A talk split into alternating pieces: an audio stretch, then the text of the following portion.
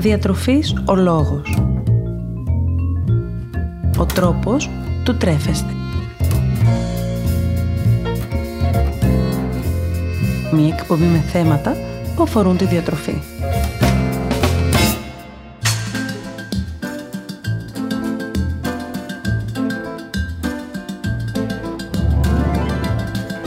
Καλησπέρα, καλησπέρα. Είμαι η Μαριάννα Μανώλη, διατολόγος διατροφολόγος και σήμερα θα συζητήσουμε παρέα για ένα καινούριο διατροφικό πρότυπο το οποίο έχει κυκλοφορήσει τα τελευταία χρόνια και φαίνεται να βρίσκει πολύ μεγάλη απέχηση στο ευρύ κοινό.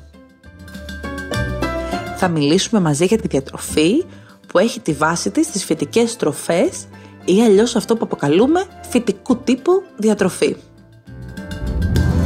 Γνωρίζουμε όλοι μας πως βασικό κριτήριο για τον τρόπο με τον οποίο καταλήγουμε να τρεφόμαστε θα πρέπει να αποτελεί η υγεία μας, καθώς επίσης και η διαφύλαξή της.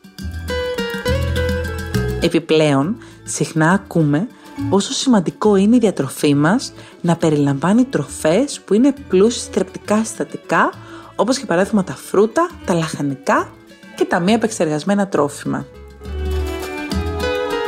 Με βάση αυτά τα δεδομένα, κάπως έτσι λοιπόν γεννήθηκε και αυτό το διατροφικό μοντέλο. Πρόκειται για ένα πλάνο διατροφής, το οποίο δεν έχει τόσο αυστηρούς κανόνες σχετικά με το φαγητό και την ποσότητα που θα πρέπει να καταναλώνεται, αλλά ανταυτού αποτελεί κυρίως έναν εναλλακτικό τρόπο διατροφής, στον οποίο το ίδιο το άτομο καθορίζει την ποσότητα τόσο των φυτικών τροφίμων που καταναλώνει, όσο και των ζωικών.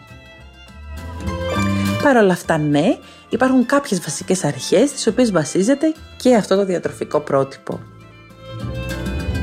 Ποια τρόφιμα μπορούν να καταναλώσουν λοιπόν όσα άτομα ακολουθούν φυτικού τύπου διατροφή; Τα άτομα που ακολουθούν μια φυτικού τύπου διατροφή αρχικά μπορούν να καταναλώνουν φυτικές τροφές όπως αντιλαμβάνεστε, οι οποίες και θα πρέπει να αποτελούν το μεγαλύτερο ποσοστό της διατροφής τους όπως για παράδειγμα τα φρούτα και τα λαχανικά, καθώς και τα δημητριακά ολικής άλεσης, τα όσπρια, οι σπόροι και οι ξηροί καρποί.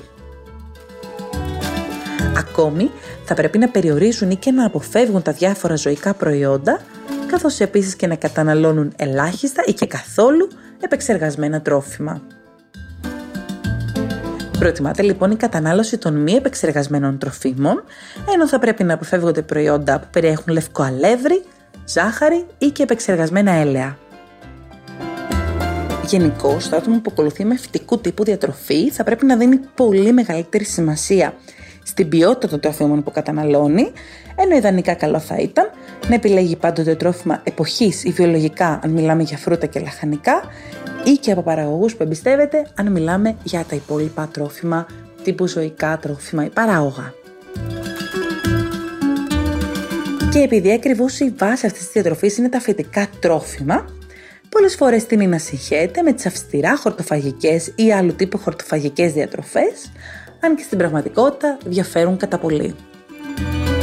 Αρχικά, η βασική τους διαφορά, τουλάχιστον για εμένα, είναι πως η αυστηρά χορτοφαγικού τύπου διατροφή ή ακόμη και οι απλές χορτοφαγικές διατροφές άλλου τύπου στηρίζονται κυρίως πάνω σε μια ιδεολογία και σε μια ηθική.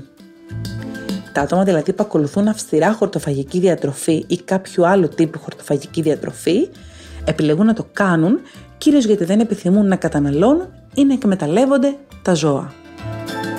Αντίθετα, τα άτομα που επιλέγουν μια φυτικού τύπου διατροφή επιλέγουν την υιοθέτησή της κυρίως από την ανάγκη τους να μειώσουν την κατανάλωση τόσο των ζωικών προϊόντων όσο και των επεξεργασμένων τροφίμων, επιλέγοντας πιο αγνές εισαγωγικά θα λέγαμε τροφές χωρίς αυτό όμως να σημαίνει πως αποκλείουν τελείως τη διατροφή τους τα ζωικά τρόφιμα για λόγους ηθικής.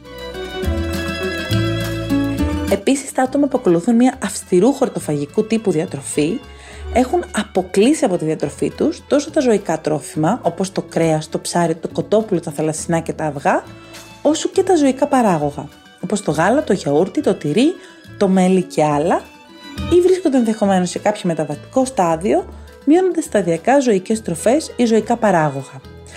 Αυτέ δηλαδή που εμείς γνωρίζουμε σαν άλλου τύπου χορτοφαγικές διατροφές, όπως είναι η χορτοφαγική διατροφή που καταναλώνουμε γάλα ή αυγό ή ψάρι.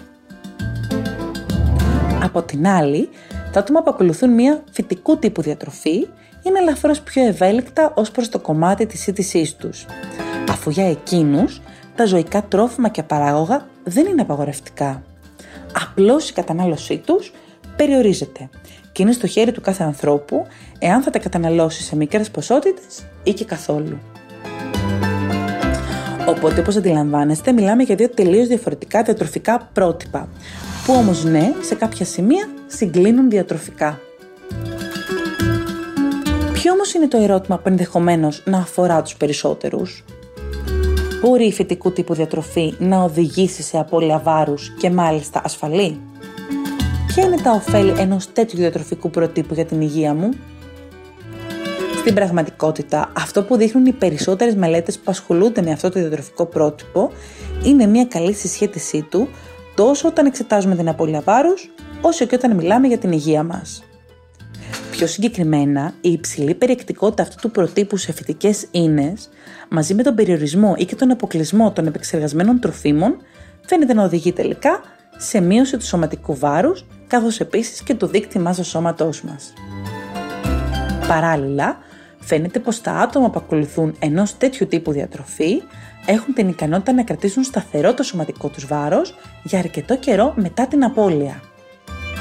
Βέβαια μην ξεχνάμε πως μιλάμε για ένα πρότυπο διατροφής το οποίο στο μεγαλύτερο ποσοστό του αποκλείει ή περιορίζει τροφές που είναι πλούσιες σε ζάχαρη, λιπαρά ή και επεξεργασμένα τρόφιμα.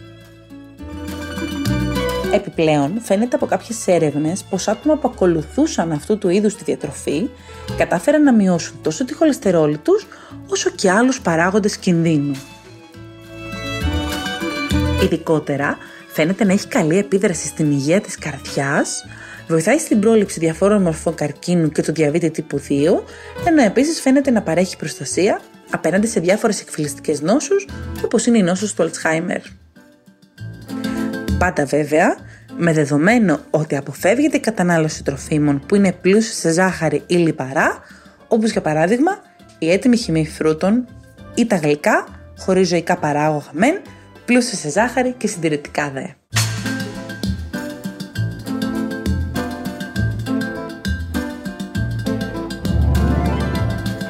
Πάμε τώρα να δούμε λίγο πιο αναλυτικά και το πρακτικό κομμάτι αυτού του διατροφικού προτύπου. Ποιες τροφές δηλαδή μπορούμε να επιλέξουμε να καταναλώσουμε, καθώς επίσης και ποιες τροφές θα πρέπει να περιορίζουμε ή να αποφεύγουμε. Όπως είπαμε και προηγουμένως, κάποιος ο οποίος θέλει να ακολουθήσει αυτό το διατροφικό πρότυπο θα πρέπει να επικεντρωθεί κυρίως στην κατανάλωση φυτικών τροφίμων, ενώ θα πρέπει να περιορίσει ή να αποφεύγει ζωικές τροφές ή ζωικά παράγωγα, καθώς επίσης και επεξεργασμένα τρόφιμα. Πιο συγκεκριμένα, μπορεί να καταναλώνει άφοβα διάφορα φρέσκα φρούτα όπως μπανάνες, μήλα, πορτοκάλια, αχλάδια και άλλα και φρέσκα λαχανικά όπως λάχανο, μαρούλι, καρότο, σπανάκι, κουνουπίδι και άλλα, δίνοντας πάντοτε έμφαση κυρίως σε φρούτα και λαχανικά εποχής. Επιπλέον, επιτρέπεται η κατανάλωση πατάτας και γλυκοπατάτας, καθώς και η κατανάλωση σιτηρών μη επεξεργασμένων όπως το καστανό ρύζι, η βρώμη, η κοινόα, το κρυθάρι και άλλα. Επίσης, σε αυτό το διατροφικό πρότυπο επιτρέπονται όλα τα είδη των οσπρίων, φακές, φασόλια, ρεβίθια και άλλα, αλλά και η ξηρή καρπή, καρύδια, αμύγδαλα, κάσιους και πολλά άλλα. Σημαντική πηγή λίπους αποτελούν τόσο το ελαιόλαδο, το αβοκάντο, το λάδι καρύδας και άλλα, όσο και τα διάφορα βούτυρα που προέρχονται από ξηρούς καρπούς, όπως για παράδειγμα το φυστικό βούτυρο, το αμυγδαλοβούτυρο, το ταχίνι και άλλα. Πάντοτε όμως, όταν αυτά παρασκευάζονται με φυσικό τρόπο και όχι με προσθήκη συντηρητικών. Ιδανικές επιλογές ακόμη αποτελούν τα διάφορα φυτικά ροφήματα όπως αμυγδάλου σόγιας κλπ. Ελεύθερα επίσης είναι τα μπαχαρικά όλων των ειδών, τα βότανα και τα καρικεύματα, ενώ επιτρέπεται και η κατανάλωση διατροφικής μαγιάς, μουστάρδας και σάλτσας σόγιας. Μην ξεχνάτε πως μπορούν να καταναλωθούν τροφές που μας προσφέρουν πρωτεΐνες, όπως το τόφου, καθώς επίσης επιτρέπονται και τα ροφήματα όπως ο καφές, το τσάι, το ανθρακούχο νερό και άλλα. Όπως αναφέραμε και προηγουμένως, τα άτομα που ακολουθούν μια φυτικού τύπου διατροφή μπορούν να μην αποκλείσουν τελείως από τη διατροφή τους τα ζωικά προϊόντα ή τα ζωικά παράγωγα, απλώς να περιορίσουν την κατανάλωσή τους. Επομένως, μπορούν να καταναλώσουν επιπλέον αυγά και πουλερικά, ιδιαίτερως ελευθέρας βοσκής. Μπορούν να καταναλώσουν φρέσκα ψάρια και θαλασσινά, καθώς επίσης βόλιο και χοιρινό κρέας, τα οποία όμως να προέρχονται από βοσκότοπους και ή δυνατόν να γνωρίζουμε τον προμηθευτή τους. Τέλος, μπορούν ακόμη να καταναλώνουν γαλακτοκομικά προϊόντα από ζώα βιολογικής εκτροφής, όπως γάλα και γιαούρτι. Γενικώς όμως, όλα αυτά τα τρόφιμα που αναφέραμε είναι τρόφιμα τα οποία θα πρέπει να καταναλώνονται πάντοτε με μέτρο και όχι κατά κόρον. Αφού όπως αναφέραμε πολλές φορές, βασικό κομμάτι αυτής της διατροφής αποτελούν τα φυτικής προέλευσης τρόφιμα. Και εντάξει, είδαμε τις τροφές που επιτρέπεται να καταναλώνονται ή τις τροφές που μπορούν να καταναλωθούν με μέτρο. Υπάρχουν όμως κάποιες τροφές που απαγορεύεται τελείως η κατανάλωσή τους. Υπάρχουν. Και όπως φαντάζεστε, από το όσο έχουμε πει μέχρι τώρα, οι τροφές αυτές είναι όσες είναι πλούσιες σε συντηρητικά ή σε πρόσθετα τροφίμων. Πιο συγκεκριμένα, δεν θα πρέπει να καταναλώνετε γρήγορο φαγητό και με αυτό εννοούμε οτιδήποτε ουσιαστικά μπορούμε να αγοράσουμε από καταστήματα γρήγορης εστίασης, όπως για παράδειγμα τηγανιτέ πατάτες και παναρισμένο κοτόπουλο, σουβλάκια, πίτσα και άλλα. Χωρίς αυτό να σημαίνει όμως όταν εμείς δεν τα παρασκευάσουμε στο σπίτι μας με ελεγμένα υλικά και έχοντας επιλέξει καλής ποιότητας τρόφιμα, δεν μπορούμε να τα καταναλώσουμε. Επίσης, απαγορεύεται η κατανάλωση διαφόρων κρεατοσκευασμάτων, όπως για παράδειγμα αλαντικών ή μπέικον, λουκάνικων και άλλων. Απαγορεύεται ακόμη ό,τι περιέχει λευκά σιτηρά, όπως για παράδειγμα τα λευκά ζυμαρικά, το λευκό ψωμί, ακόμα και το λευκό ρύζι και άλλα.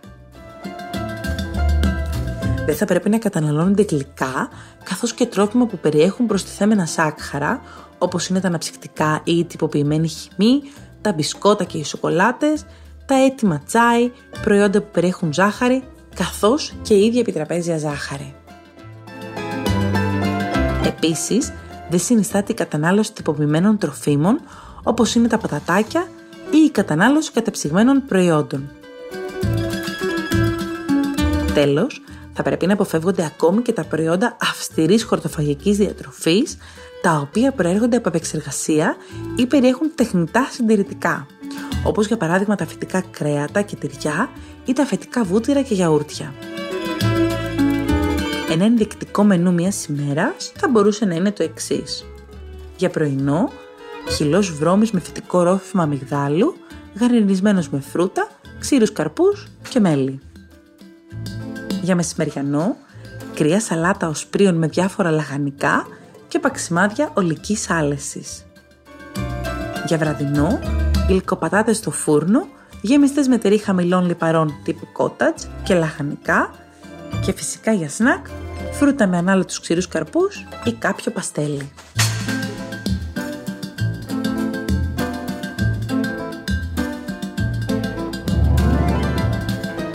Η συμβουλή μου σήμερα για εσάς είναι κάτι που έχουμε αναφέρει πάρα πολλές φορές και στο παρελθόν. Εάν ψάχνετε να βρείτε εκείνο το διατροφικό πλάνο που σας ταιριάζει περισσότερο, τότε σίγουρα το διαδίκτυο δεν είναι η καλύτερη πηγή ενημέρωσης. Και για να είμαι πιο συγκεκριμένη και να το θέσω πιο σωστά, ανυπόγραφα άρθρα στο διαδίκτυο δεν είναι η καλύτερη πηγή ενημέρωσης.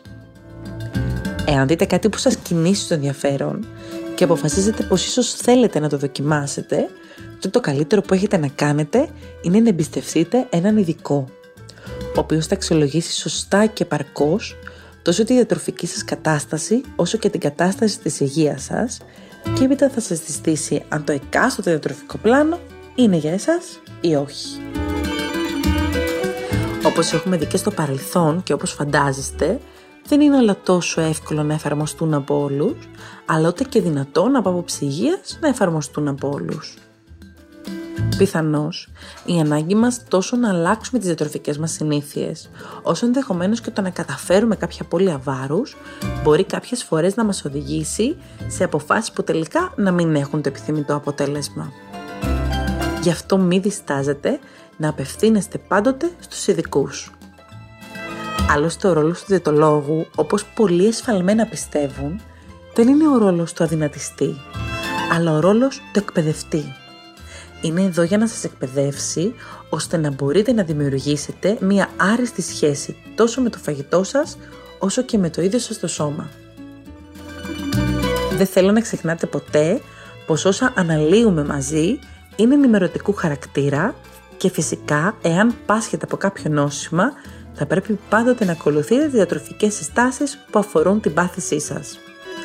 Τέλος, ό,τι και αν κάνετε, νοσείτε ή όχι, μην ξεχνάτε να ζητάτε πάντοτε τη γνώμη ενός επιστήμονα υγείας που γνωρίζει το ιατρικό σας ιστορικό και μπορεί να σας κατευθύνει ανάλογα με γνώμονα πάντοτε τις δικές σας ανάγκες σε συνδυασμό με την ιατρική γνώση.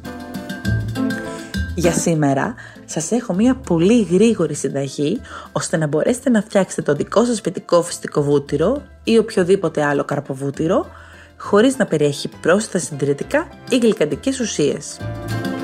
Ο τρόπος παρασκευής του είναι απίστευτα απλός και γρήγορος, ενώ θα χρειαστείτε μονάχα τρία υλικά. Θα χρειαστείτε λοιπόν φιστίκια και πιο συγκεκριμένα δύο φλιτζάνια φιστίκια, περίπου δηλαδή 300 γραμμάρια, ιδανικά αλατισμένα και ψημένα. Αλλιώς θα χρειαστεί να τα ψήσετε ελαφρώς στο φούρνο πριν την Παρασκευή του, καθώς και να προσθέσετε λίγο αλάτι κατά την Παρασκευή του φυστικού βούτυρου.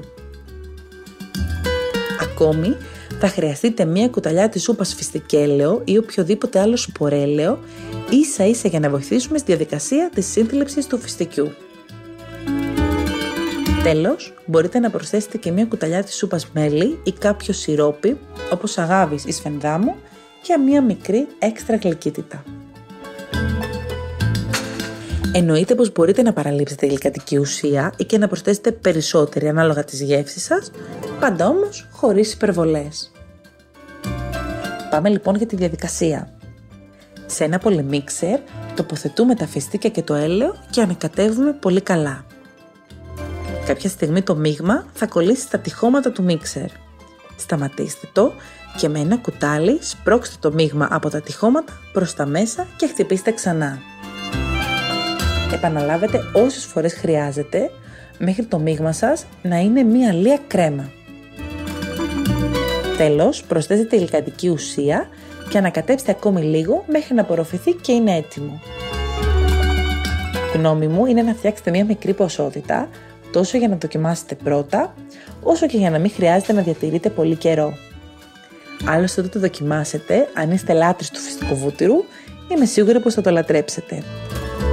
Θυμηθείτε να το φυλάξετε μέσα στο ψυγείο. Σας περιμένω λοιπόν στο Instagram Διατροφής ο Λόγος και στο Facebook Μαριάννα Μανώλη Διατολόγος Διατροφολόγος ώστε να μοιραστούμε μαζί διάφορες ιδέες σχετικές με το φαγητό, συνταγές και έξυπνες συμβουλές καθώς επίσης να συζητήσουμε για τη διατροφή και την υγεία μας αλλά και να λύσουμε τις δικές σας απορίες ή τις δικές σας ανησυχίες σχετικά με τη διατροφή. Περιμένω τις δικές σας ιδέες και προτάσεις για επόμενα θέματα που θα θέλετε να συζητήσουμε.